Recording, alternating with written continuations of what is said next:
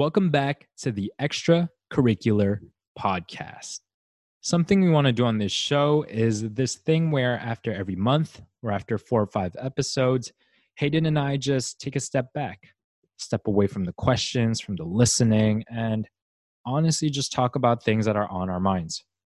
We could talk about super broad and general topics or very pointed and specific questions. It can literally be anything. And to be honest, it is probably just a reason for Hayden and I to shoot the shit. For example, this week, we decided to talk about fear. We found fear to be a very fitting subject because we recorded our conversation the day before Hayden went skydiving. You don't really see me air quoting skydiving, but I am mostly because he has yet to provide me with any evidence. So I'm having a hard time believing him. But something I'm not having much of a hard time believing is how heights are number two on his list of top three fears. Not a huge revelation, not something particularly interesting either, but it's something we talk about during the episode. You'll find out what his two other fears are, the two other that make up his top three. You'll find out in just a bit. But in addition to talking about what we fear, we also try to answer some of the other five W's, like when do you fear? Or even who do you fear? We draw from lessons we picked up from our past guests, things we hear in this big and scary world, and dive into deep and personal experiences of ours, like deep, deep. We also branch off into other topics like religion and spirituality, death and loss, being a good role model, and Kim Kardashian. Let us know what you think about this format, whether it's something you want to hear more of or less of. We're open to any and all criticism, but also let us know what makes you scared. We genuinely like to know what is it that draws fear in you that makes you fearful and why. It's sometimes easy to brush off and ignore what we're afraid of the future, awkward conversations, our exes, maybe. But there's something interesting about steering right into that shit instead of ignoring it. I don't know what that something is, but all throughout this conversation, both Hayden and I felt it. Anyway, let us know on our socials at the extracurricular podcast on Instagram or at the extra pod on Twitter. We are very, very, very curious and we'd like to know. So, with all this being said, we really hope you enjoy this episode and let's get into it. My name's Hayden. And my name is Gary and this is the Extracurricular Podcast.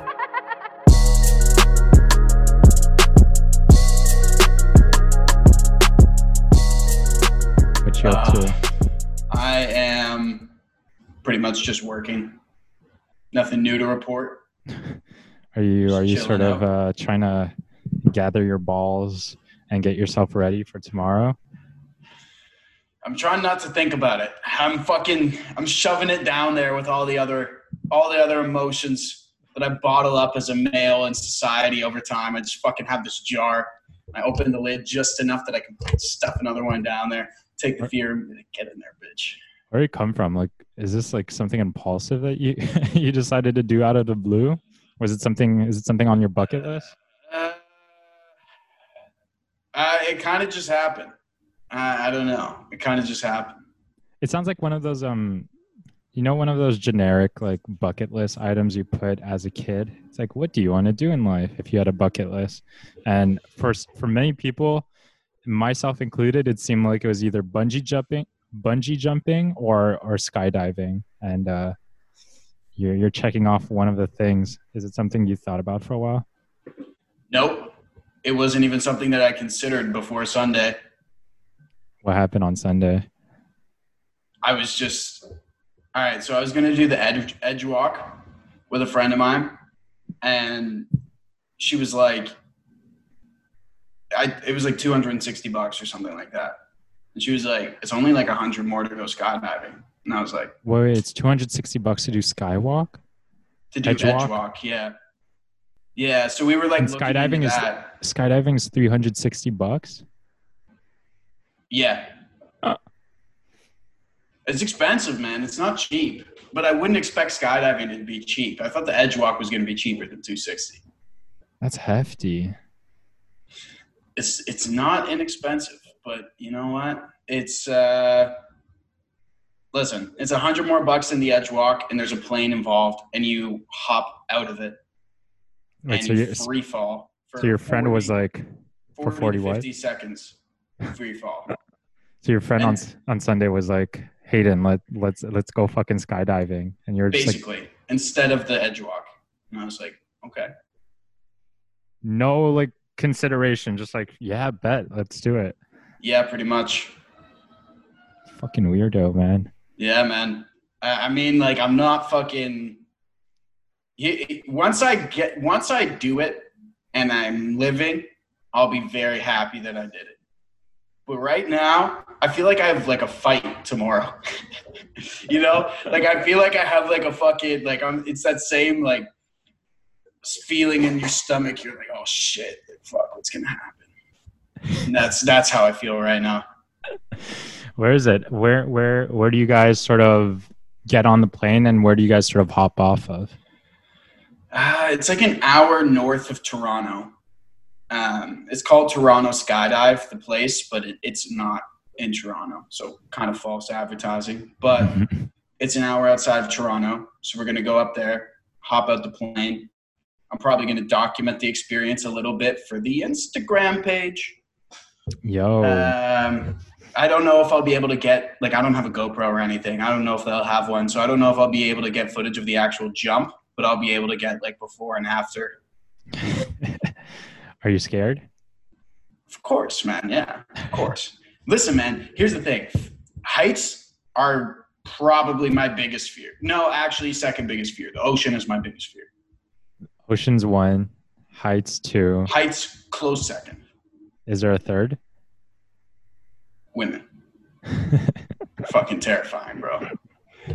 Where do you think your fear of heights I, I, I fear anything that I don't understand, and I don't understand those three things. You don't understand gravity. No. you don't no, understand I how it works. I know that when I drop something that it hits the floor, um, but no, I don't understand gravity. Did you know if um say like you're on a you're on a burning plane um and like for some reason like I guess like the thought process is oh I'm over the Pacific Ocean I'm going to jump out of the plane and land into water and I should be fine. But nah, it doesn't work like that apparently.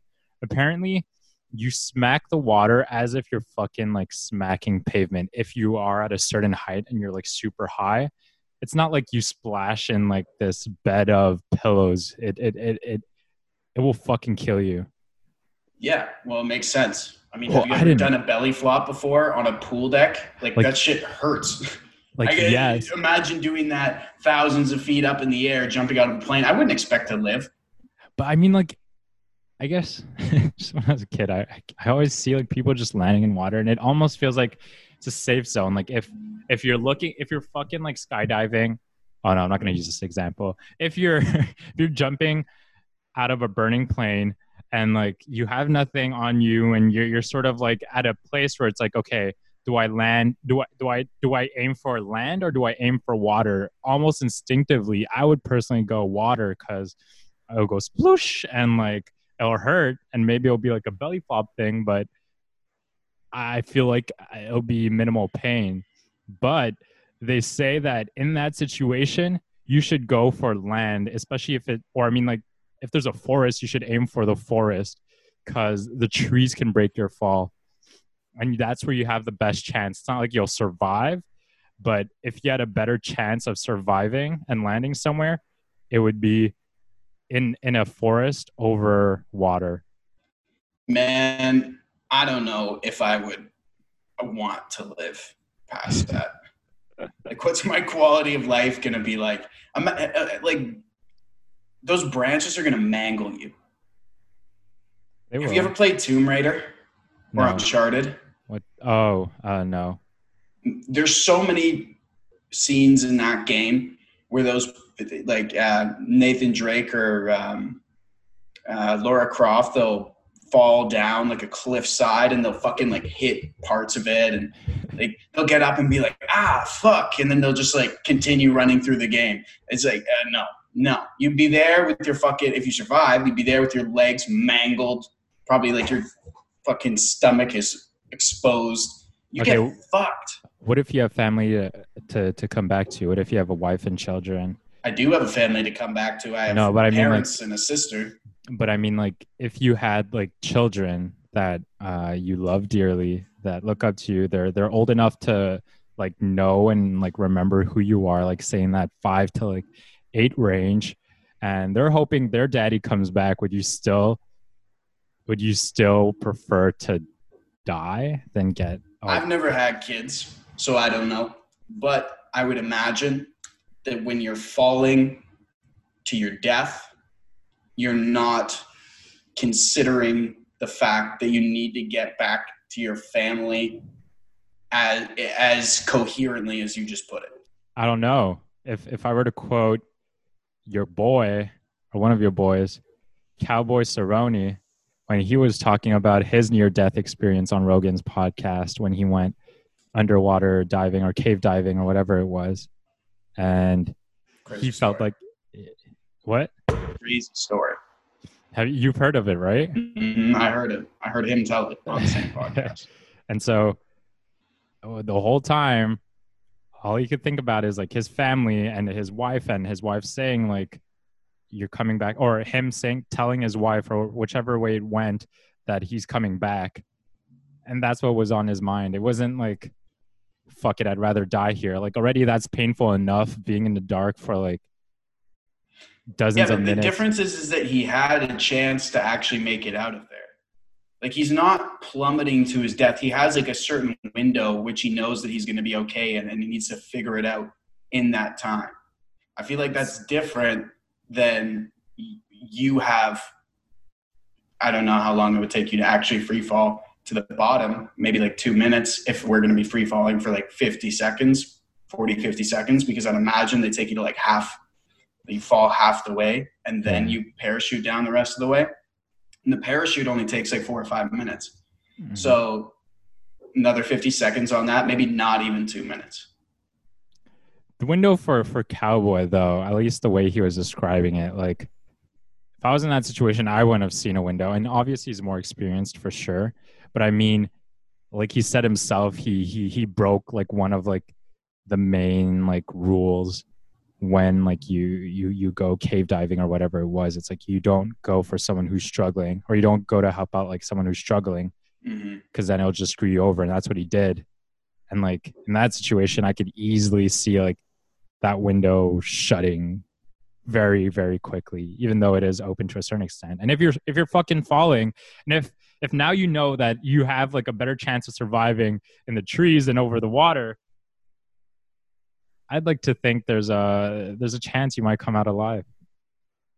Maybe you won't. Probably you won't. You'll probably fucking explode. But uh i don't know. I'd want to obviously we haven't had kids but you never know but i'd prefer to to live another day to Well, yeah. I mean, listen, I'd like to live another day too, but what I wouldn't like to do is to prolong the inevitable if I wasn't going to survive. Like they say your best chance is to hit the trees, sure, but like what percentage of that those Slim. people would actually it's make slim it out? it's probably alive? slim And even if you didn't die on impact, what percentage of the people that don't die on impact die because they've sustained major injuries? Probably a lot. I, I'd imagine it's probably a lot. i don't know we don't do stats on this show No, they're, they're irrelevant they're not important strictly bro science. no stats at all Zero stats. Pause. We can cut this part out. I'm gonna make some coffee. yeah i'm gonna make myself a drink do i need to drive anywhere i'll make myself a drink Yeah. yeah, yeah i think i'm going to. What are you gonna have? um Gary's pulling pulling up with the drinks, bro. i'll This have the different type of Gary. I'll have the Malibu and I have like I just have like this fat thing of like apple juice. Yo, this is the fucking best apple juice in the world. Um, it's so fucking good. And I don't know how Malibu will taste with the apple, but fuck it, we'll just do it.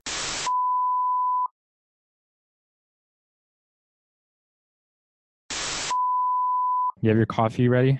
Yes, sir. Okay. So Hayden, you said your top three of things that scare you: oceans, Mm-hmm. uh, hold up, hold up, Heights. this one, heights, and women. Yeah. Okay. I feel because like I, I fear anything that I don't understand. because you why. fear anything you don't understand, which is Yeah. which, which is normal. Mhm. Um, I have a bit of a different question, and it might sound weird, but I feel like we we we we, often talk about like what scares us.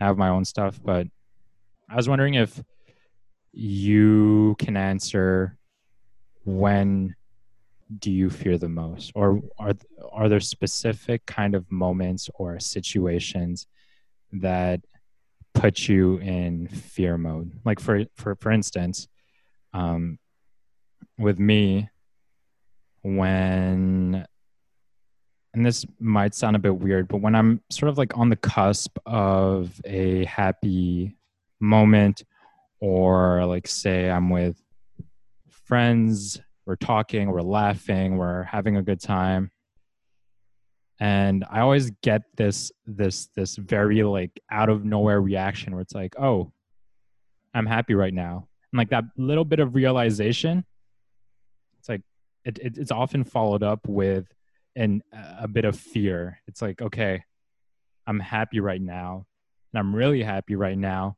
but i know that means that i'll be less happy and that moment that present moment will become past and that that that memory will will slowly fade to a point where it's just something that I look back to and I don't like uh, experience. And obviously, there there there are always going to be more things, um, and and I acknowledge that. But I always have that second of fear where it's like, there goes that happiness. Um, so I wanted to know if you ever think about when are you afraid, when are you scared, or when do you fear? if that makes sense. It does. I'm just thinking. Well, I definitely I definitely have the same kind of anxiety when it comes to being happy. Um, I used to have it more so than I do now because I'm sort of becoming more and more conscious of it. But it used to be like I- I'd be happy and I'd be in a good place in my life. It wouldn't even be one moment, but I'd also always be wondering, like, okay, when's shit gonna hit the fan? When's something gonna happen? When are you going to hit that wall? Yeah, and I think that's a it's a poisonous mindset to be in because it's inevitable that you will face challenges in your life that make you uncomfortable, sad, depressed even. And i don't think the point of structuring your life in a way where you can be the most happy the most often is to negate you ever having to go through those periods i think that going through those periods are what makes you ultimately appreciate the good things more. And I think that I think that life is more about recognizing that life is full of pain and agony and there's a lot of shit that is not going to be fun that you're going to have to deal with and dealing with loss and dealing with um, just the different crazy shit that can happen to you out of nowhere. But what it is about is surrounding yourself with people who make that time better Yeah. and surrounding yourself with projects that make that time better, things that you actually like putting your time into. Because nobody knows how much time they have on this planet. You can't No. know when you're Some going to die fuck shit can happen to you, man. at any moment. You like you kind of just have to realize that you are mortal and that nothing is guaranteed and that you're going to face challenges that you couldn't even have fathomed when you were a kid. Yeah. But when you're facing those challenges, you also can't put yourself in the dark place like it's always going to be the case because it's not if you don't want it to be. And if you put in if you put in effort to make yourself marginally more happy or in a better place than you were the day before. Yeah, and yeah, like sometimes you, really don't know. And I wanted to say that like sometimes when I start driving and when I drive, like I, I get fucking scared, and not to the point where it's like I like it's affecting my driving. I get super like anxious and whatnot. But like, do you ever just feel like my chances of getting into a car accident are like relatively high. It's like not a it's, it's uh, car accidents are fucking common. This shit happens all the time. There are fucking stupid ass drivers on the street. Like you're more probable of getting into a car accident than fucking like crashing in a plane or, or or a bunch of like other things. Like that shit happens all the fucking time. And you never know it, but some shit can happen to you like wrong wrong one wrong turn, one like one one one instance where you miss to look at your blind spot one second you look down at your phone that could fucking change everything and that fucking thought scares me a lot and Yeah, well, I mean, it scares you because it's real.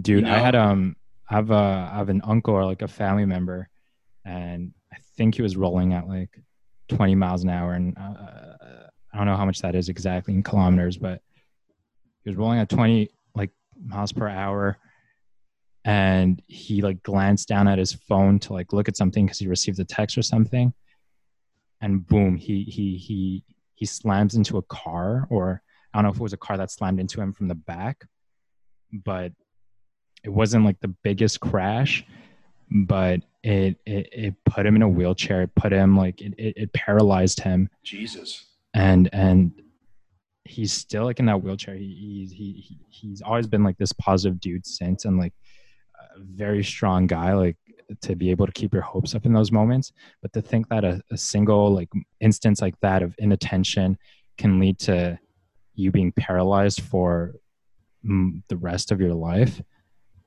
some fucked thoughts man. It's it's it's, it's fucked up.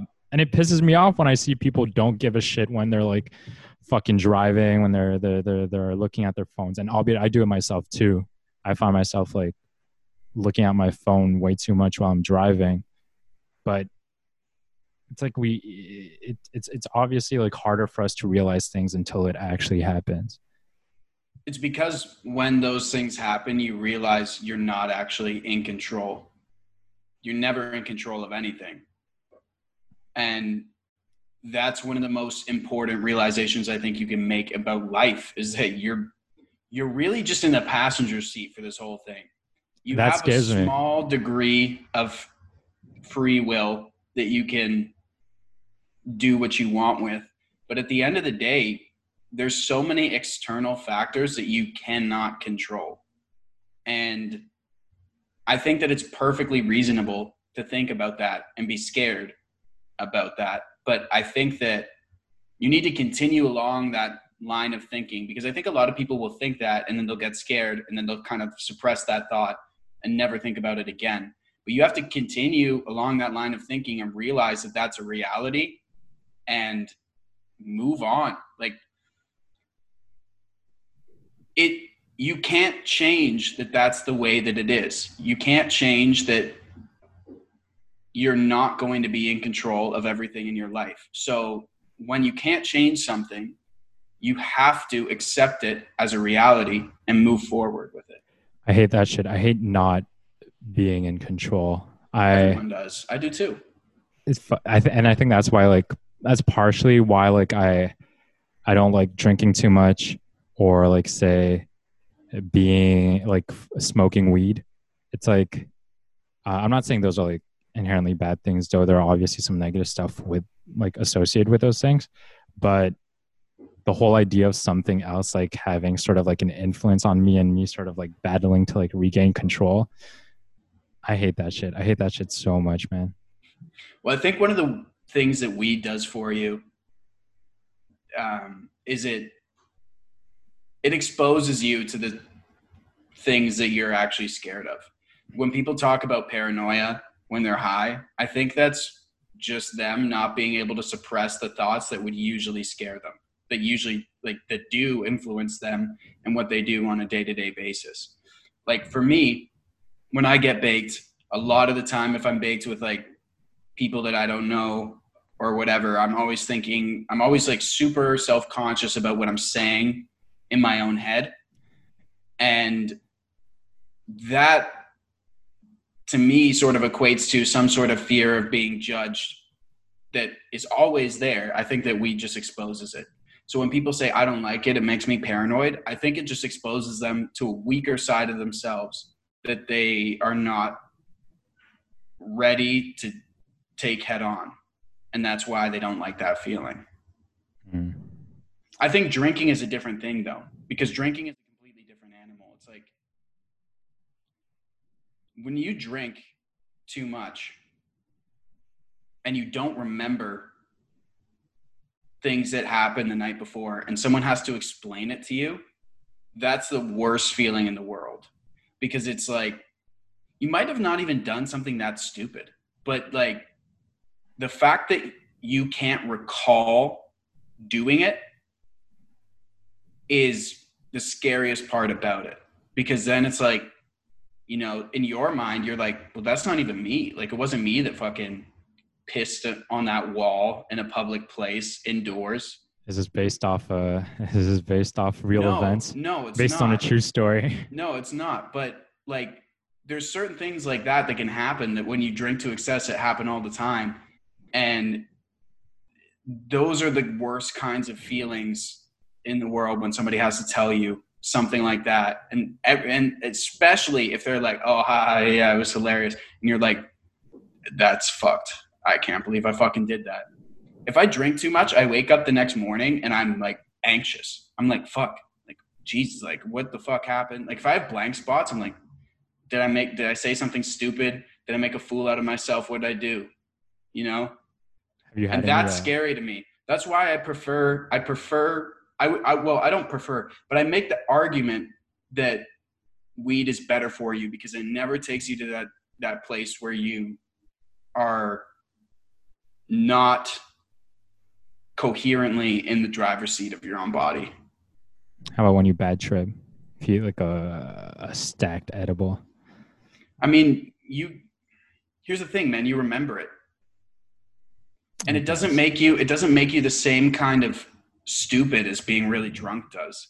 It doesn't hmm. make you really aggressive. It doesn't make you any of those things. You're just you're just there and maybe you have a bad trip and maybe you're really paranoid or maybe you're having like even some minor like hallucinations or whatever but it's it's not the same. It's not the same. And it won't ever i don't think it will ever drive you out of control of your of your actions to the same degree as alcohol. Have you had any uh, blackout stories that you weren't proud of? Oh yeah, man. I mean, like nothing crazy, but it's all been like. Here's the thing about blacking out. It never seems like to a big deal to anyone else but yourself. Unless you did something really fucked up, which you know, like I've never, I've luckily never been in that place before, but if you can't remember what you did, and even if you were just like a fucking asshole, you know, like you were just saying shit to someone or whatever the case is, you're gonna wake up the next morning and you're gonna be like, "Fuck, I said that." Like, and that's what I mean. Weed never brings you to that place where you're like, where you, where you almost wake up the next morning and and hear what your alter ego did the night before. Fair enough. That scares me. That scares me. And there's a lot of drugs that do that to people. And you can see it a lot. I mean, blacking out is like a one time experience, but look at alcoholics. They're almost never really in control of what they're doing. And it brings out an ugly ass side of them. An ugly side of them. I don't want to get to that point. I think if, if there's something I'm scared of, is it's sort of being this negative role model or being in a place where my kids look to me and they're just like, yo, fuck this guy. Like, who the fuck is this guy? This guy's whack. And I feel like a situation where I see myself getting to that point is if, like, in life, I feel like I'm stuck. I feel like I have no purpose or I have very little confidence. I resort to stuff like alcohol, or it could even be like other stuff. It could be whatever, other drugs, or or gambling or whatever it is. Like i think i'm scared of getting to a point where i feel like i have nowhere to go. I feel like i have no sense of direction anymore and i don't know what to do with my life. And by extension i'm afraid that i would be a negative role model to younger people or to other people in general i think that I think that kids will always find flaws in their parents at a certain point of time. I think that when you grow up, you grow up not seeing them, but when you hit a certain age, I think it's almost natural to resent the parents that you're sorry, the flaws that your parents will inevitably have. Because you see a reflection of yourself in them. Because you know, you've grown up with them for so long, you're undeniably similar in some ways I mean, these are the people that you've learned from and lived with for so long. And any flaw that you see in them is also a flaw that you see in yourself. And I think that's why some kids become so bitter and resentful um, when it comes to their parents. Um, because I think that it's a fear of becoming something that you might not want to become. But you're also not doomed to become your parents. You will be similar to them, you will have things in common with them but they are not you and that's an important thing to remember sure. and i think that if you accept that you're that you're almost doomed to the same fate if you have a parent that's an alcoholic or something like that that's the moment where you lose you have to you have to acknowledge that you might be tempted to go down a similar path and that you might be predisposed to go that way but you have to be conscious about what their flaws are and this is the important thing about fear. You have to face your fears. You can't run away from your fears. If you run away from your fears, you're going to end up unfulfilled as a person. And you're going to look back on things that you could have done and you're going to be bitter that you didn't do them and angry at yourself. And I think that I think that facing your fears and subjecting yourself to something that really does scare you is ultimately good for you in the long run because it helps you accept your mortality and the fact that you might not always be in control. Mm-hmm. I find I find it funny how you you, you talked more as like a, a, a child to to parent relationship, but some of the people I hated the most. I don't think I really hated anyone, but some of the people I dislike the most, or I look at them like, yo, fuck this guy, or fuck that girl, or whatever it is.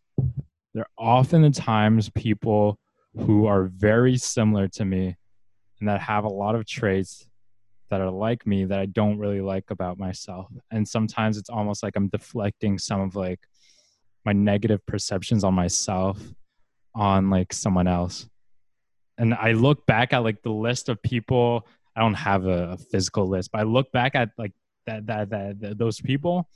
I'm like, fuck. A lot of them had like a very common thing between themselves, whether it was like um, they talk too much sometimes, or um, they're overly critical, or they're arrogant sometimes.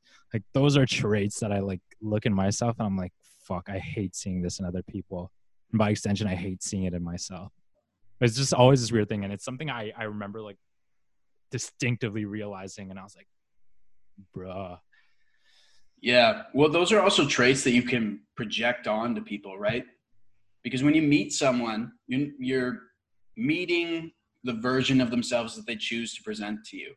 That's the side of themselves that they've decided is you know their best shot at being accepted socially. And you're meeting a persona of theirs. And you obviously you don't know everything about them but you may you may make certain assumptions about who that person is based on what they look like or how they act or certain things like that when in reality they're just as insecure as you man everybody's insecure and that's where fear comes from when you're insecure about something about yourself you're going to look for ways that you can pick apart other people and deflect that attention away from what's going on with you.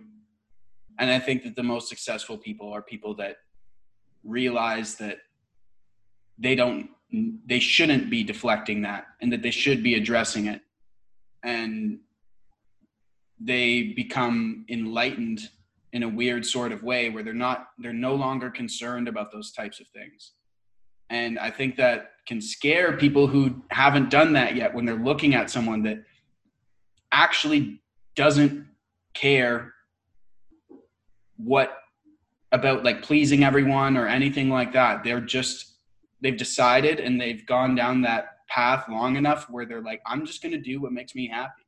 I think that scares a lot of people. And I think that when you see that, people will talk shit about that person often, and it's because they wish they could be that. They could wish they wish that they could get themselves to a point where they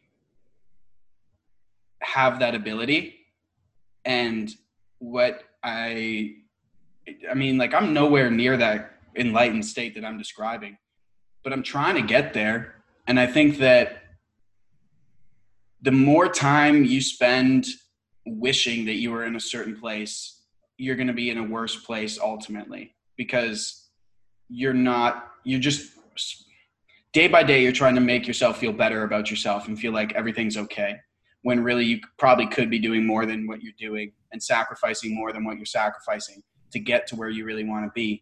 And it's easy to chalk up someone else's success to any amount of things. Like, um, like people saying that like, oh, Kim K only got famous because she did a sex tape. But I mean, like, yeah, but she did it, and look at her now. She's in a, she's one of the most successful women on the planet, probably. Yeah. And something I don't like about that, um, like like you could criticize her all you want and stuff, and like um, the there seems like there are people that really like her, some people that really don't, but I think like the specific backlash of her that I really I found like a bit messed and I really didn't agree with is like I think when news came out that she wanted to be a lawyer, she was studying like she wanted to go into law school and yeah. stuff. People got mad at her for that. People got mad. People got angry. And I'm like, okay, hold on, hold on, hold on let's back up. So you're mad at her for gaining her wealth by like making a sex tape or by dating like famous people or whatever it was or doing like a and reality marketing show. herself beautifully. That's what people don't acknowledge her for. yeah. She marketed herself perfectly. She's a fucking businesswoman at the end of the day. She just Yeah. happens to be in the entertainment business. but but people criticize her for that um or at least for the image she portrays or the example that that that that she she she she sort of gives onto maybe younger people and i think maybe like on a depending on your values there's an argument there and you criticize her for for all those things but when she decides to do something that is good positive or like at least like looked at like in a, in a good light like going to law school like uh, it's often like this huge accomplishment and when she does then she gets shit on it too. It's like, what is she doing? Like, oh, she's just faking it, or like, na na na na na na. It's like, come on, man. Maybe maybe there's more to the story that I didn't know, but it's like, now you just don't like this person. Now you're just getting mad at them because you don't like them. It's because society doesn't want that to be okay.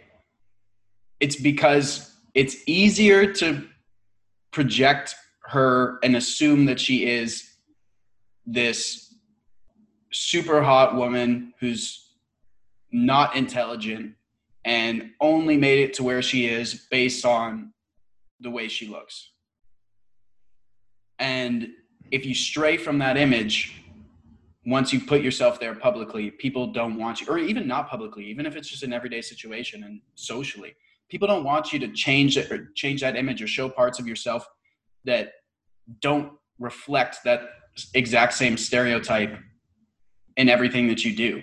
So when they see someone like her doing some shit like going and freeing falsely incarcerated people they're um, they're looking for a reason why she's wrong or why she's ineffective or why she's not good enough because she's already she's because they've already accepted the branding of that she's put out there of her being like a like a sex symbol.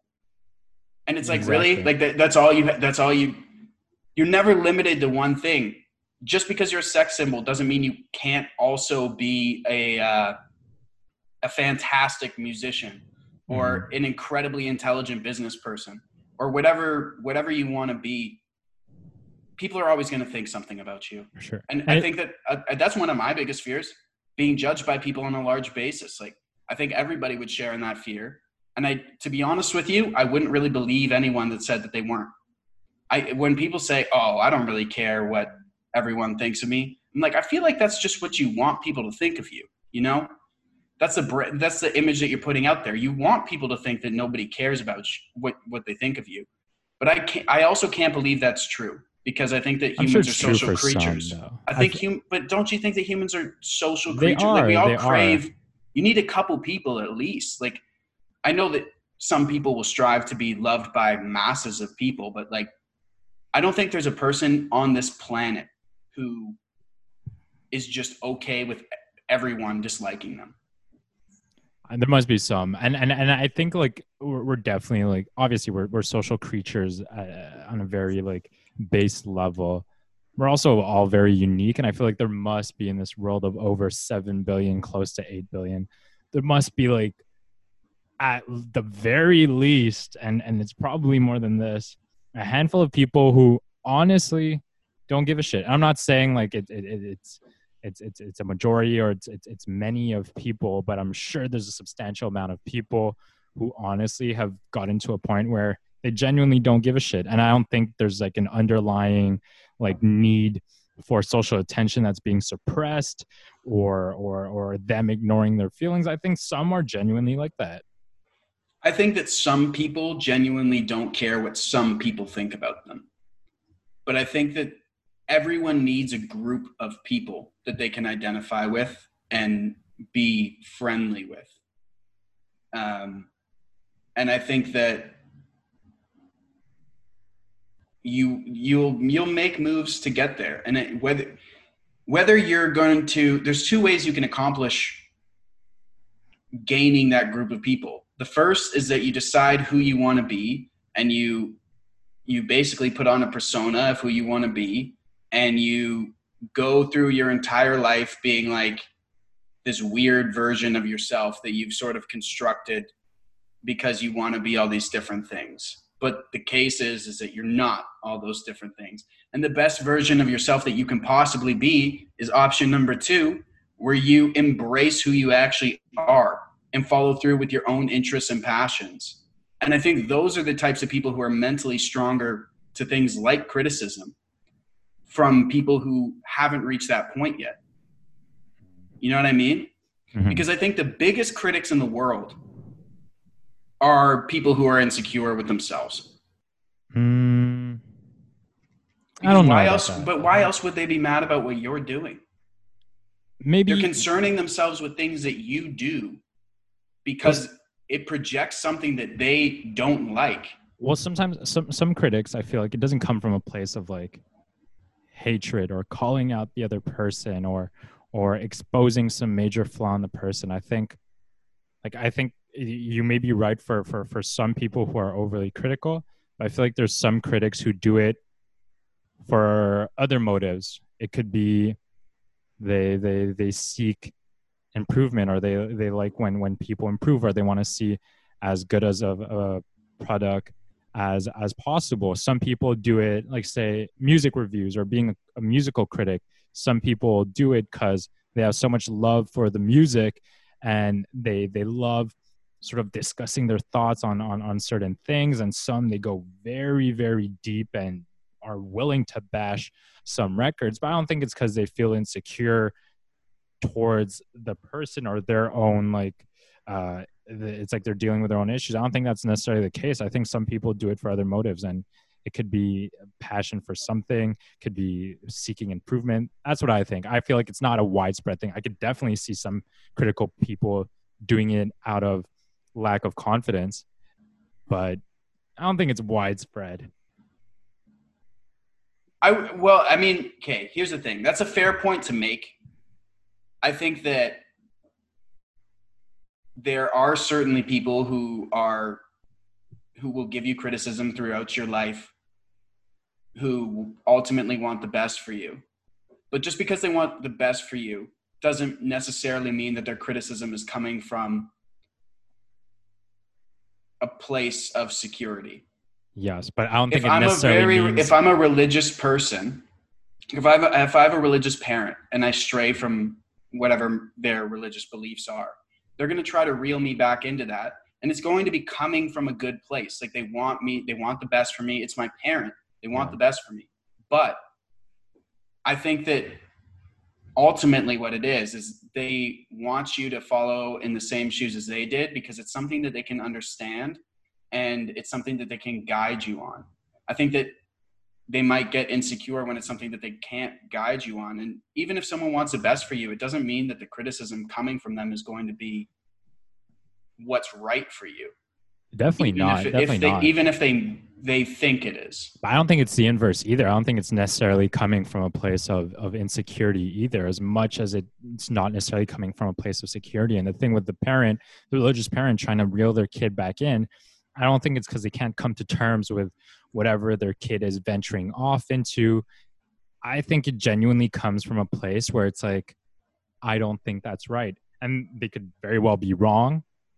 They could be right. I don't know. But I don't think it comes from a place where where it's like, oh, he's just confused, or I can't control that area. I don't know very much about that area, and my kid, like, I can't, I can't like really help them. Well, out. I don't think it's as conscious as all that. I don't think they're actually you're making, those. uh, to me, that's what you're making it sound like. It's like you're you're you're you're saying it's like it's drawing from a place of of of insecurity in some ways with the the parents. Right, but I think a lot of the time insecurity is projected in a non-conscious way. Like I think a lot of the time kids bully other kids is not because they've recognized sure. that, you know, like oh, this guy's better at me than this, so I'm going to make fun of him for this thing that he's not as good at because I'm insecure. That's not the thought process that happens. The thought process that happens is I'm insecure. Like they they know that they're insecure, but it's not a thought they address that plainly. They're that plainly in their brain. They're thinking about it more like, I want to be at the top of this hierarchy or as high up there as I can be. So these other people that are you know that I can take advantage of, I will, and that's where bullying comes from. And I don't think it's from a place of conscious insecurity. I think it's from a place of dangerously non conscious insecurity. And yeah, that's when you start to become who you really are, is once you start addressing your insecurities head on. Because until you do that, it's just going to be deflection after deflection, thing after thing. People will start bullying other people, be dicks to other people because they're not okay with themselves. People will start doing drugs because they're not okay with themselves and it's a release. Yeah. You know, people will find anything because the hardest thing you can do is to loop yourself back into your own brain and ask yourself really hard questions and fix things about yourself that you don't like because it's uncomfortable, it's scary, and it's it's hard. It's not easy and it doesn't happen overnight. And we we live in a society where we're taught that anything you want can happen quickly. Like the, the romanticization of getting rich overnight and the the you know follow this diet plan and you'll be you'll be ripped in 12 weeks it's mm-hmm. like those those types of things that we see in our face every day distract us from the the simple fact that anything that is going to result in long-term change is going to be hard and it's going to take a long time to get there i don't think it's something we're thought necessary or taught not necessary i don't think it's something we're taught necessarily. I feel like that idea of seeking results from the most convenient means or ways possible i feel like there's something inherent about that in like our people. I feel like we have this obsession of making everything more efficient. And i don't think we're necessarily taught like maybe we are maybe we are maybe we're told like efficient equals good and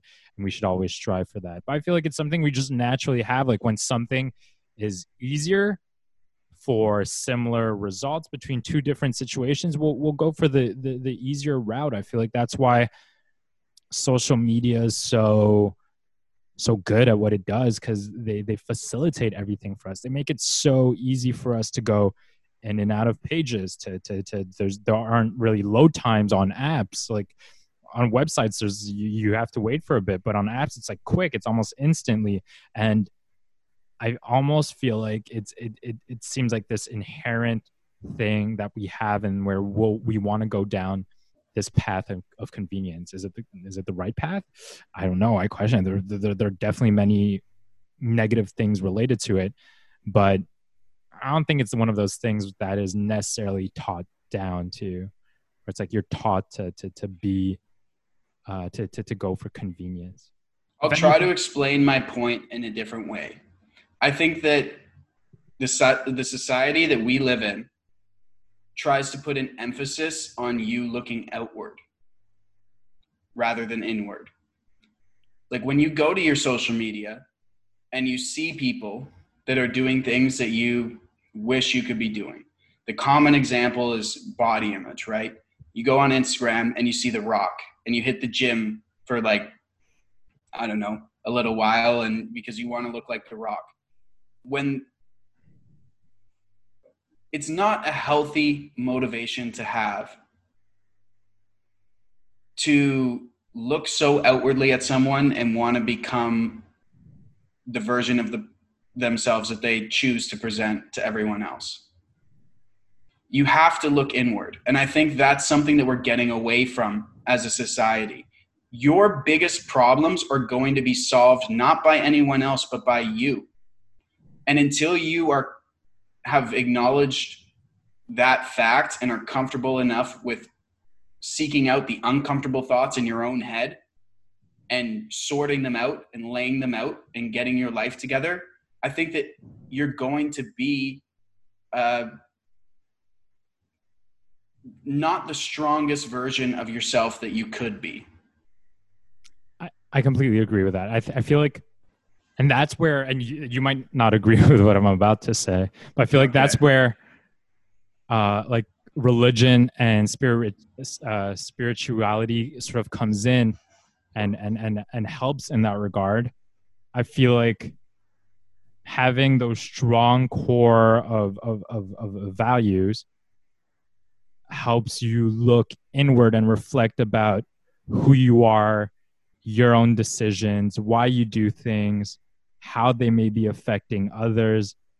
You you you detach yourself from this whole idea in our world where like why do we look outward? I, I, I my answer to that would be I feel like maybe there's a lack of of of of of sort of like communication or expressing your own feelings. And sometimes you compare yourself with with other people and we're in this world where it's this it's it's presented as this race and this competition where you have to be the richest. You have to be part of the fortune 500 uh, companies. You have to make the most money have the biggest house. And it's constantly this competition of of, of comparing yourself with others and and making sure you're always ahead. And i feel like that's why we compare ourselves so much with, with with other people especially on social media whether it's follower count interactions um, um, number of deals. And i feel like when when when when there's an injection of spirit, spirituality and i think religion offers that obviously there are many issues like related to religion that i know you would want to bring up but i feel like it, it pushes you to a spiritual level where it makes you reconsider those things. It makes you reconsider material items, whether you need them, fake relationships, attachment to a bunch of different things that you don't really need. And it pushes you towards the inside and, and, and sort of meditating in many different ways.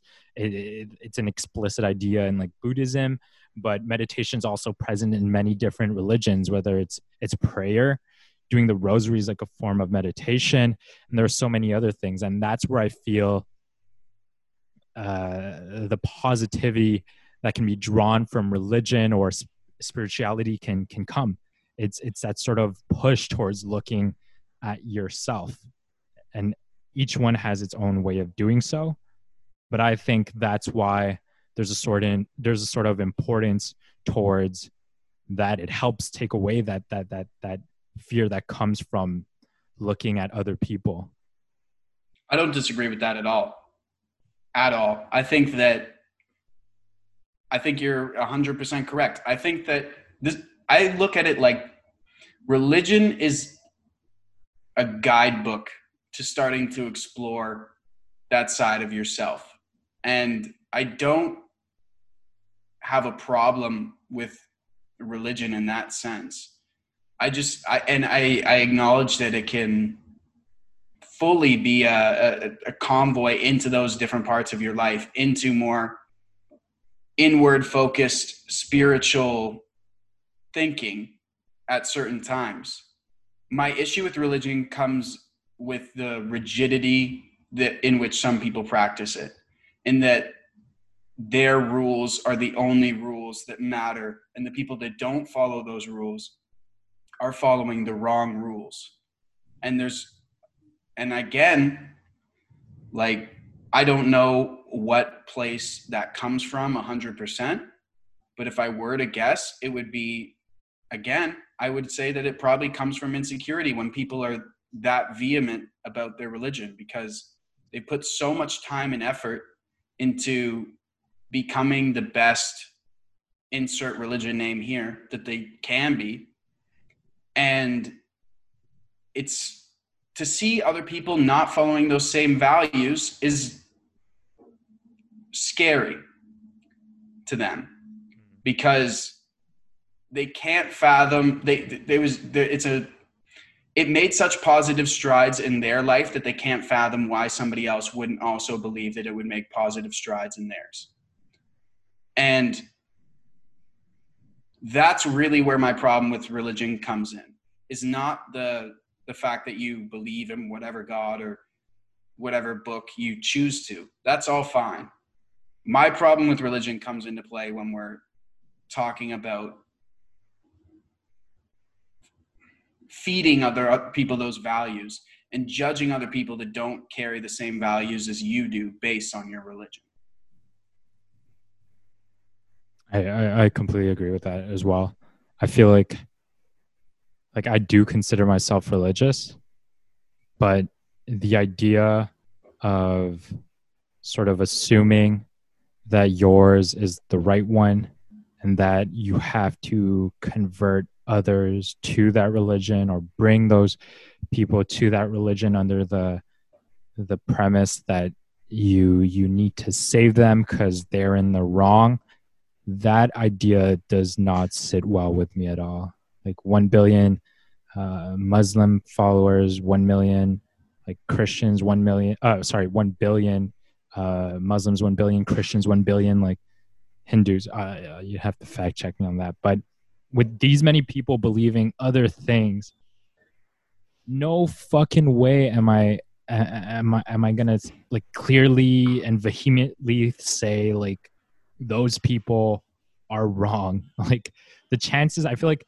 the chances that there are good people in those religions are, are greater than there are like horribly bad that they're horribly bad people.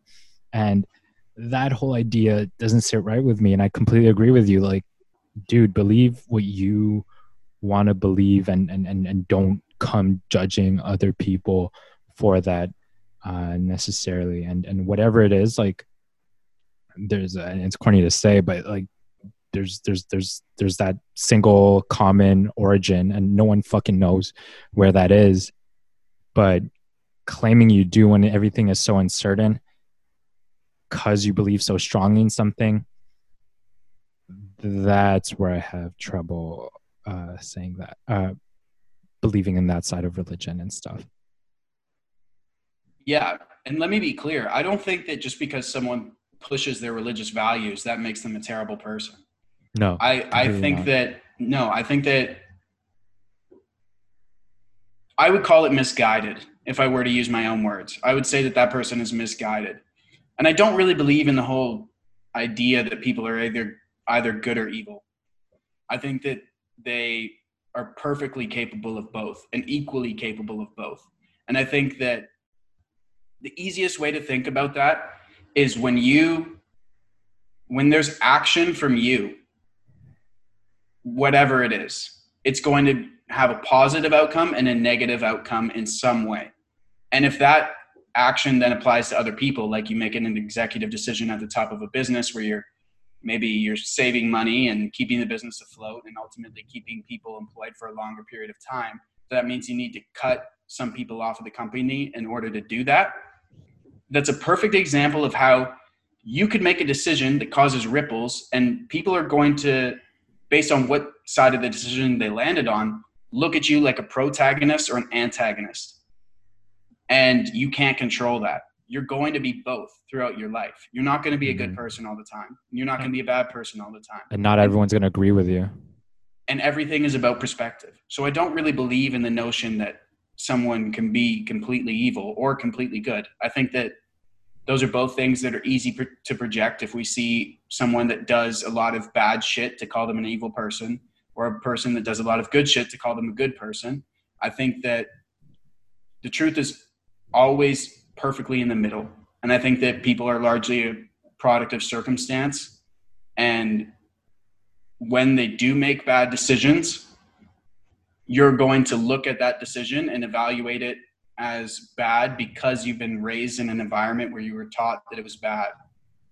Hmm. And I think same thing goes with good decisions. No matter what, you're making a decision, it's going to be viewed by different people as a positive thing or a negative thing. If I'm part of a Christian family and I decide that I want to convert and become a Muslim, people in that people in my Muslim circles are going to be like, "That's great, man! Like, good for you." Whereas my Christian family is going to be like, "No, like you shouldn't do that. You're straying away from our God and our family values, and we don't want that for you." I don't think either of those people. I don't think the Christian family being resentful or being even maybe if they're not resentful, maybe just questioning the actions of that person. I don't think that makes them terrible. I, I don't think that the person who made the decision is in the right or wrong. I think that they're following whatever path they want to follow, and perspectives are just a consequence.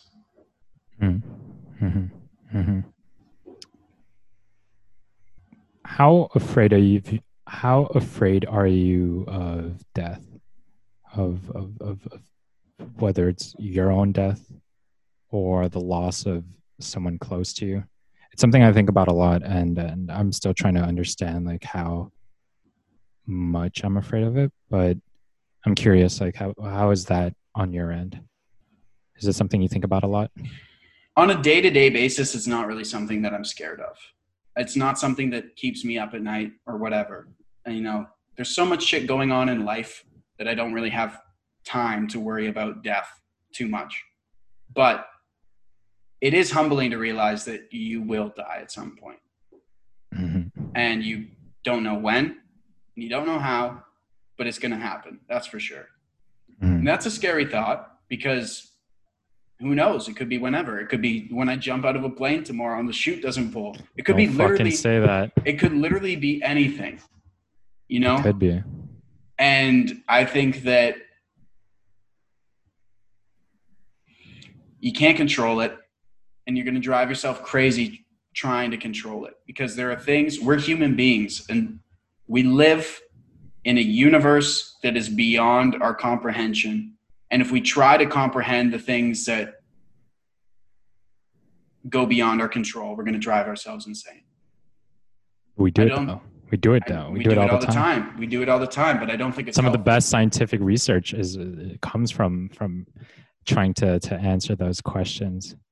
Yeah, and it's great that some people do that, but I would just hope that those people understand that they won't be able to unravel the mysteries of the universe. I don't even think us as a race, no matter how much no matter how technologically advanced we become, I don't think we'll ever be able to do I don't even think we'll even be, able to understand death properly. I think what's more likely to happen is that we'll be able to manipulate death in the in the sense that like in in a few I don't know how long, but eventually there will be a technology where you can upload a conscious version of someone's of someone's personality, mentality, brain, whatever you want to call it. Someone who's deceased. Yes, and have that and create somewhat of an artificial heaven. I think that will be possible, and I don't think that's us cracking the code of death or us beating death. I think that's us manipulating it and using technology to keep the memory alive a little bit longer. But you have to ask yourself the question: Is that person really still here, or is that just a version of themselves that has been created? I feel like it's something we could already do. It's like you could Wow. sort of, I mean, in some ways, in, in the sense where you can record yourself on a daily basis or, or, or film yourself, um, whatever it is, and document your life talking about a bunch of wide range of things. You could ask yourself the big questions like, how do you feel about uh, where we go during death or, or or where we came from or how your life was or when you look back at your life like how do you feel? We could ask those questions but it could also be just like random things like what makes you laugh? What's a funny moment you had recently? When was the last time you smiled you, you cried or whatever it is? And i feel like doing that you could you could assemble a pretty decent like you could compile a pretty decent amount of information to to build that person and almost make it seem like they're still like here Hundred percent. Hundred percent. i'm this is something i'm looking forward to moving forward like i'd like us to have a bit more like older guests on our show but a question Provide that- that wisdom. That wisdom. I love talking to old people, but also like old people, older people. No disrespect to them, but I I've been wanting to ask like how do you deal with loss? How do you deal with death? Um there's no perfect way of like uh preparing for it for sure. Um and you're never going to be ready for it exactly. But I just want to hear what some of the older people have to say because I feel like you get to that point where some people start dying, some people start passing away and leaving this world. And as you get older, it's only going to accelerate. Like I think about it sometimes. My dad passed away when he was 37. 30 Yeah, fucking 7. that's not something you can prepare for. You can't. And and and uh, and just the age of it it's like dude some of my cousins are past tw- 37 i'm like the youngest in my generation but some of them are past 37 and it's like how do you like i'm not trying to like get to a point where where i'm completely fine and i'm not crying but i'm just curious like how do how does i'm i'm, I'm genuinely curious about how each person deals with that and how each person finds a way to overcome it. And it's very personal. It's probably very unique among each person. But i'm sure there's there's some wisdom to draw from it. Some some some some ounce of of beauty despite the the, the fear that comes from death. Some people they take on maybe an activity that the person used to do and they sort of like repurpose it as something that makes them happy or that's therapeutic like in some ways like i've never known my dad like I, he passed away when i was two or barely I, I didn't even reach two. The way i felt like i would connect with him is when i played chess or when i get back to like playing chess. I, i'm not that very good of a player but it's something he used to do often. And that's sort of my way of, of, of sort of dealing with the fact that i didn't really have like a, a a male figure in my life. So i'm i'm just curious to i feel like there's there's some beauty in people's personal experiences but obviously like there's there's Well, there's dude, I think you it. just answered a big question of your own right there. Like, how do people deal with death? How do people move on with their life? Look at you. Your dad died when you were two years old. Since then, you've had all the accomplishments from the age of two on. You're the living memory of your father. I am, but I'm also like I, I was two, and like I'm sure like I'm looking at this from a point where it may be a bit harsh um, on my end, and and and maybe you're closer to the truth than I am, but I was too. Like that that that didn't affect me. Like it affected me for sure, but it didn't affect me in a way that it affected other people because I never really knew him, and even those two years since he was sick and like uh, he didn't want like uh, to burden the family too much, he asked my uncle to, to to to to to take care of me in that time in LA. So I I, I was away from him for most of my life. So in some ways, like part of me, it's like I know I emulate some some things of him or some some qualities he he had or traits he had, but at the same time, it's like I I barely knew the guy. I barely knew the guy, and, and to me, it's hard to to to truly see how I connect with him in that way. And I'm sure I do. I'm sure I do. But I'm just fascinated by how we all treat the death, cope with the death, or the dead, um, and and how we we we sort of prepare and move on. And you have to eventually, but oh, maybe I'm just I'm a sucker for sad stuff.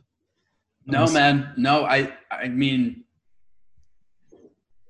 it's I've never had to go through an experience like that. I've never lost a parent. Um or anyone that was as close to me as a parent it would be. But I have dealt with loss. And I think that one of the things that comes out of those types of experience, I don't think you can ever fully recover from the death of someone that you loved or the memory of them. I don't know if it would seem like a miracle cure to me. And I don't know if I would, if I lost someone close to me, that I would even want to be okay with the fact that they're dead. You know, it's one of those things where all you can do is reflect on the, it's bittersweet, but reflect on the moments that you did have with them and the experience that you did share with them and reflect on what they were trying to do with i mean like even with regards to your your dad sending you guys to live with your uncle you can look back at him making that decision and say he was really just trying to protect us. Like he didn't want us to be and that's the kind of person he was. And i think that's the proper way to quote unquote deal with death is to look at the decisions the person made while they were alive instead of looking at simply the fact that they're gone and drawing inspiration from those moments. Because you know life goes on man and you know that better than anybody else like i said like your life has been going you've made all types of decisions you're in journalism school now and your life has gone on. Yes but at the same time hayden we don't know shit. We're we're, we're young. I mean we know shit but we don't know as much shit as some other people and there's more shit for us to to go and live absolutely. Absolutely. But i think that older people are just i don't know if they get wiser they just get more experienced i think that often the two can be viewed in hand in hand but i don't know if i don't know if an older person because they're older is really truly wise. I think they've just seen scenarios play out more often and they've made more mistakes and they know more based on those experiences and that's what we call wisdom. But I don't think that because someone's older they really have a better way of going about things. They just know more. If that makes sense. Could be. I think. I, personally feel like, like. You can definitely, but you can. What, yeah, what you're talking about is you can definitely draw on the experiences of older people. I'm not mm trying to take away from that. All I'm saying is they're human. They are. They're not even sure. When I'm 40, I'm sure I'm not going to have all the answers. You know what I mean? When I'm 70, I'm sure I'm not going to have all the answers what I'm going to have is I'm going to have the best set of answers that I can possibly have at that time. And that's all you're ever going to have. Mm. And you can learn from someone who has spent more time developing their outlook on life. But at the end of the day, again, I don't mean to keep pulling it back to this, but it's all about inwards. It's all about how you apply that. It's all about how you view the world and how you deal with problems. And you can take inspiration from other people for sure, but it's you. It's you against the world at the end of the day.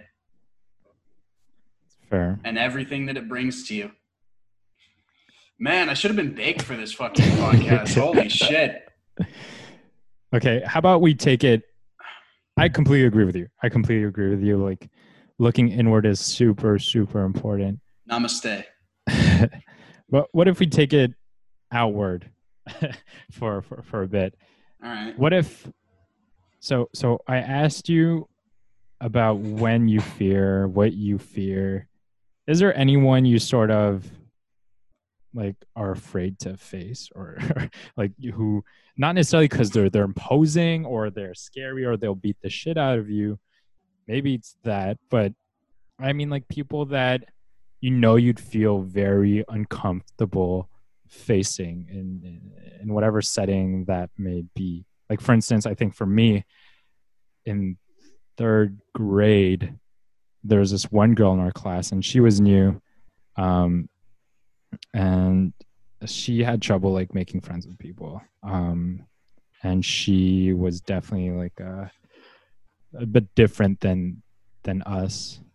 Uh-huh. And as a stupid third grader, instead of trying to welcome them in and, and help them out and sort of like integrate them, instead, she was like ostracized for being different. And um, I don't recall doing anything specifically like bad at her, but I definitely enabled a lot of like um, bullying or mistreatment. And I look back on that and I'm like, fuck you, three, uh, third year, third grade Gary.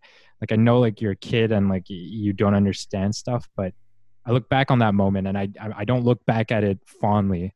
And so if if ever I were to see that that that girl today, I probably wouldn't recognize her, but I wouldn't want to face her. I wouldn't want to like talk to her and have like that discussion. Like I'd feel the need to like apologize and be like, shit, but that doesn't mean jack shit at that point, especially when those moments are very formative for you. So I think real apologies mean more than mean mean a lot if it's a real apology. I think so as well, but still, even a real apology, as much as it's valuable and I'm sure for for for many people it's appreciated, in my mind and the way I see it, it, it doesn't substantiate to the bad that I feel. No, like it, it's never going to make up for. Look, like it's that it's that perfect example, right? You've probably seen it online a thousand times. Where like I've seen it on TikTok where there's videos of like older guys who will get like their little brother or something, and they'll be like, "Break that cup," and they break the cup. And they're like, "Now apologize to it," and then, and then it's like, and then they're like, "I'm sorry," and then they're like, "Did that make it better?" And they're like, "No," and it's like, "Get it?" That's mm-hmm. like the perfect example of how apologies actually work. I don't think that an apology will ever right the wrong that you did, but it it's the best you can do. You can never pick up those pieces. You can never take back an action that you did. All you can do is if you're truly sorry about it is tell the person that you regret that that ever happened. And what Yeah, you're and- uh, describing from going to third grade to now, you're describing wisdom. That's wisdom. You've now had life experiences, you've now seen more, and you wouldn't do that if you were put back in the same shoes. Sure, for sure. And I completely agree with you. And, and I feel like a sincere apology has to come from a place of sincere and deep understanding, not necessarily deep, deep, but deep understanding of the situation and the person and trying to see how they may have felt or how it affected them and how seriously it may have. And I feel like I completely agree with you. Like it, it won't fix the situation, but that's beside the point. The question for me is is there anyone like that for you where you'd be afraid to to face them for whatever reason it may be I mean, there's a lot of people, man. I I mean, like I don't think that there's a lot of people. Anything that you've ever done that you regret, it's not going to be easy to apologize for um, or face that person or if they've done something to you it's never going to be easy to see that person again. But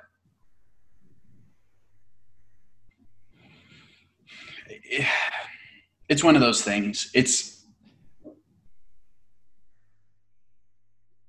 everybody everybody is going to make mistakes and everybody has their own insecurities and I don't know. I don't know if there's one specific person that I can point to and say I would be afraid facing this person, but certainly there are many many people throughout my life who I, I've either, either done wrong to or they've done wrong to me that it would not be comfortable seeing them again, but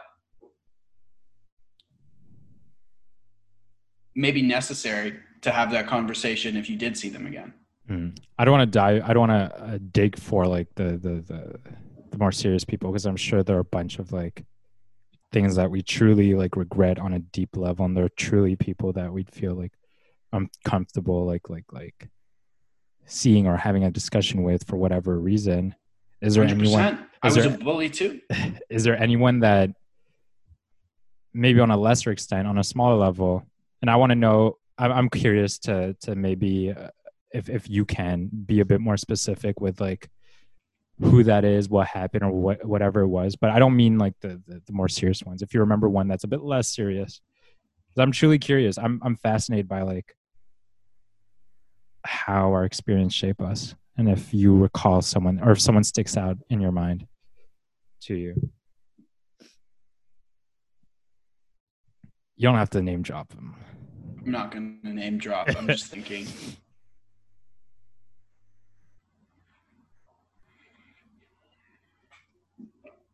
it's an unfair question but there no there there are definitely a lot of people on both ends like i said people that I would have a hard time facing because I did something shitty to them, or people that I would have a hard time facing because they did something shitty to me. Um, one of the biggest regrets in my life, I will say, is being being a bully when I was a kid. I was a fucking asshole. There was a little bit of time where I was like nice to everybody and trying to be friends with everybody, and I don't remember when it switched, but there was like a I just remember it was probably like around fucking puberty. You know how it is. Um, you have a shorter temper. Everything gets too frustrated. Well, it's also you're just more concerned about like where you stack up in comparison to everybody else, right? Mm-hmm. And yeah, no, I was I was an asshole to a lot of different people. Um, man, like, yeah, no, I did a lot of shitty stuff. And I was the guy in the class who would call someone out on their flaws and be a dick about it. And other kids would laugh and it would gain me points like with it, with the other kids because social know, points. It was exactly it was funny to them, and it it benefited me at the time in terms of their uh, in terms of like I don't know I guess solidifying my place within a social hierarchy, you know, but I look back on that and I'm like, wow, I did some really shitty things to some people. And, you know, I can look at it like I was a kid, I didn't know any better, but I did know better. It's not like I did it and I was like, yeah, this is the right thing to do. It's just that I was more concerned about myself and how I would appear to everyone else than I was how they felt. And I think that's a sentiment that's going to be carried out through your entire life that you need to be conscious of. You're always going to be more, it's always going to be tempting to make a decision because it benefits you in the short term, even though it might affect someone negatively. It's yeah. going to be a tempting decision to make. It's like, um, it benefits you. It's like, um, how like in some ways incentives work. It's like you do something and something positive comes out of it and you're like, okay, well, positive, quote unquote, positive. and then you you're like okay i'll do it again. I'll see if something else positive comes from it. You do it again something else positive comes from it. You get more praise you get more affirmation people laugh. It's like yeah and then yeah, you, you you go down that road and like maybe at some points you question like oh kind of look like i feel kind of sad for that person. Like why am i doing this then well you, you also you can't downplay the effects that early childhood experiences have on the way that people oh, turn 100%. out in the end if you're someone that's completely ostracized from your your social peers as a kid you, you are going to have to deal with problems that nobody else is going to have to deal with. Like you're going to grow up being resentful of that, mad, maybe sad. People deal with it in different ways, but you're going to have to, that's going to be something that you have to address with yourself. And I regret my part of ever making anyone feel like that. There's this one, one time, if you're looking for a specific example, there was this one time that I always think back to and I'm like, I'm like, holy, that was like, at the time it was something that I kind of like brushed over and literally laughed at. But I look back on it, I'm like, that was fucked up. There was this kid, not going to say his name. There was this kid who I went to school with. He was a bigger guy, uh, like a, like a chubby kid, and he he just it, it wasn't only that right he wasn't only chubby but he was also like a little awkward and you know he'd like try to talk to girls and he would never really you know be successful and there was a lot of different things that went into him uh, him being the way that he was and him being treated the way that he was. And uh, basically the story goes this one time we were playing tag and we would do this thing all the time. It's not the first time that it would happen. Um, we did this thing where we like because he was not athletic he couldn't he wasn't as good at it. Mm-hmm. and um, we would always like tag him you know? And this is like fucking very early childhood shit this is probably like grade five or 6 mm-hmm. and um, this one time I was just like I was just fucking with him. I was right in his face and like I'd tag him and then he'd like try to tag me back. I'd like dodge around him for a little bit, let him tag me, then tag him right back immediately and just pissing him off, right? And and like I'm I, I don't remember talking shit while doing this, but I probably was. I mean like I was laughing a lot. I don't remember if I actually said anything, but yeah. So the, he gets angry, rightfully so, and he fucking jumps on me. And he didn't really do anything other than jump on me but he just like jumped on me and he was on my back. And the uh, the teachers came and broke it up or whatever. And they went to go sit us down in the office right? Because that's that's what happens whenever there's an altercation. So i uh, I, I go to the office and I'm sitting there in the office and he got pulled in first to talk to the vice principal.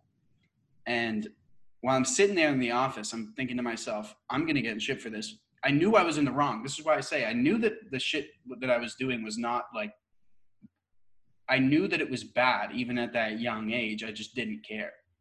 So I'm like, fuck, how am I going to get myself out of this? Again, because all you care about is what happens to you. Minimize so I'm, the harm, the exactly. Pain.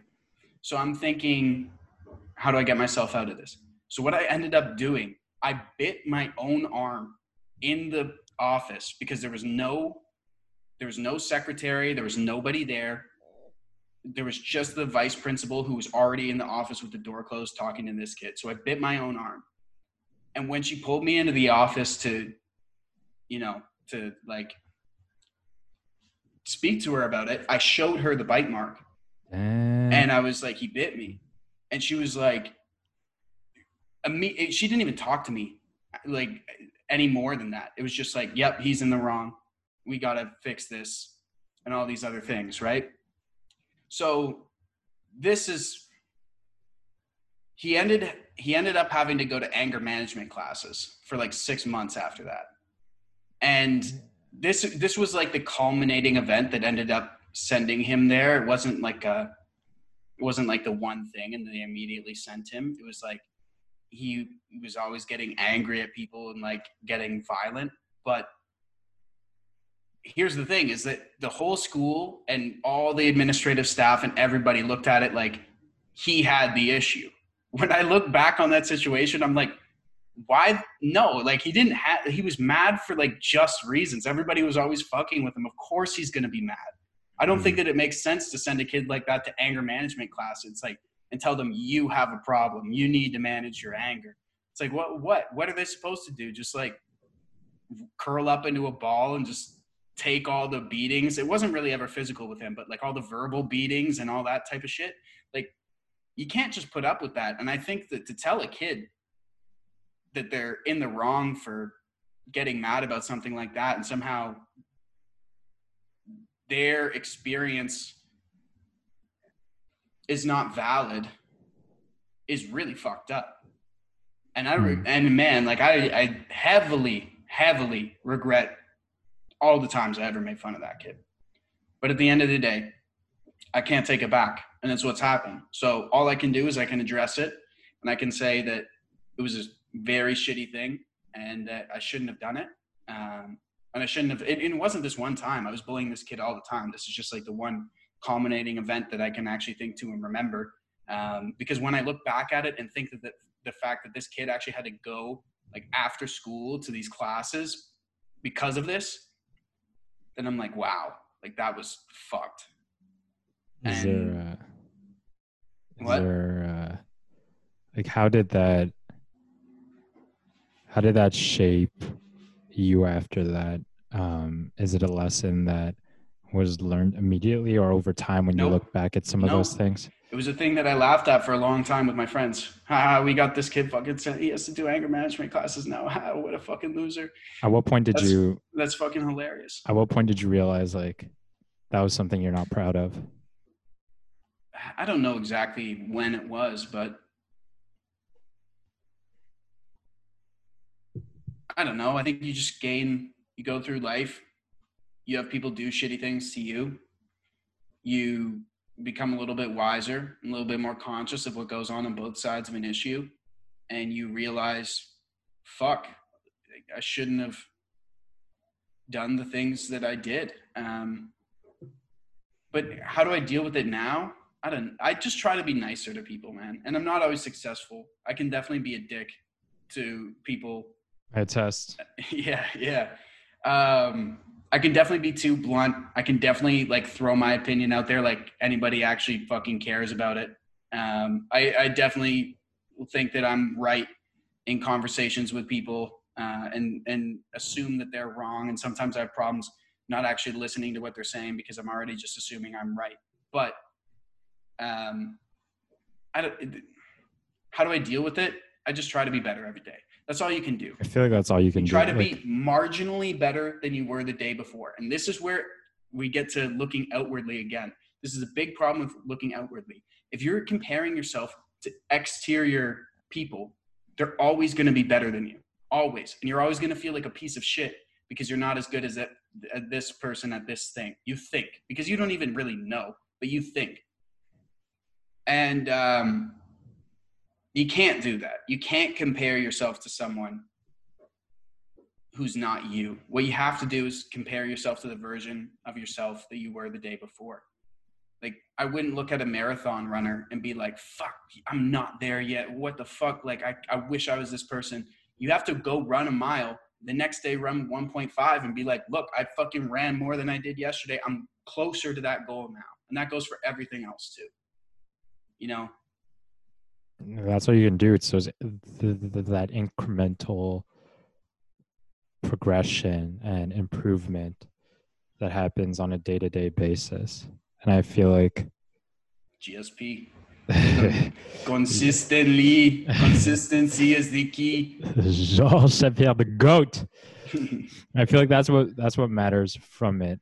Like like it's it's it's nice to to to to apologize and say that's sorry, like you said, but it's really how it shapes you where you can really make an impact. If if that experience helped you be a better person, I'm not saying it was like necessary to make you a better person, but I mean like like if it if it ultimately makes you treat others more respectably like i think i feel like that's the most positive way like it could come out of and and and, and that's much respect to you and it's something i personally hope to draw from all my past negative experiences. Like one like to go back to one of the things i'm afraid of the most like when i say i don't want to be a shitty father i don't want to be a shitty father. I don't want to be a shitty role model. I feel like we're in a world where part of the issues we're seeing stems from at least like some issues coming from from young men specifically. Some of the issues come from not having good or the right male role models around them. Like i think there are studies that show that that that can predict or at least like point towards the level of success someone can can attain or the likeliness of, of success someone can attain depending on the makeup of their household whether they're part of a two parent home or whether it's a single parent home. And studies show that a single parent home and especially ones where it's it's it's a it's a single mother like it's harder for th- those kids to to to to pave a way for themselves to to find success and find meaning.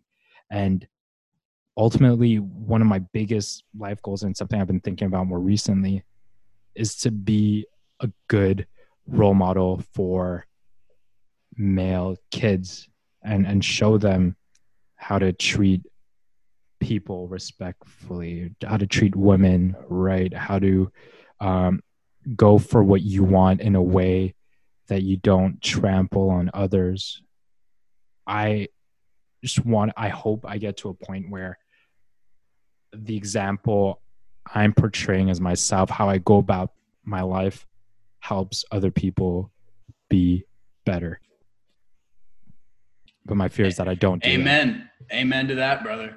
We need to be good people hayden we need to be we need to be good motherfucking people for the next pe- for the next generation if there is one When if there is one, like global we're warming gonna. Global yeah, we're warming. just- We're not gonna.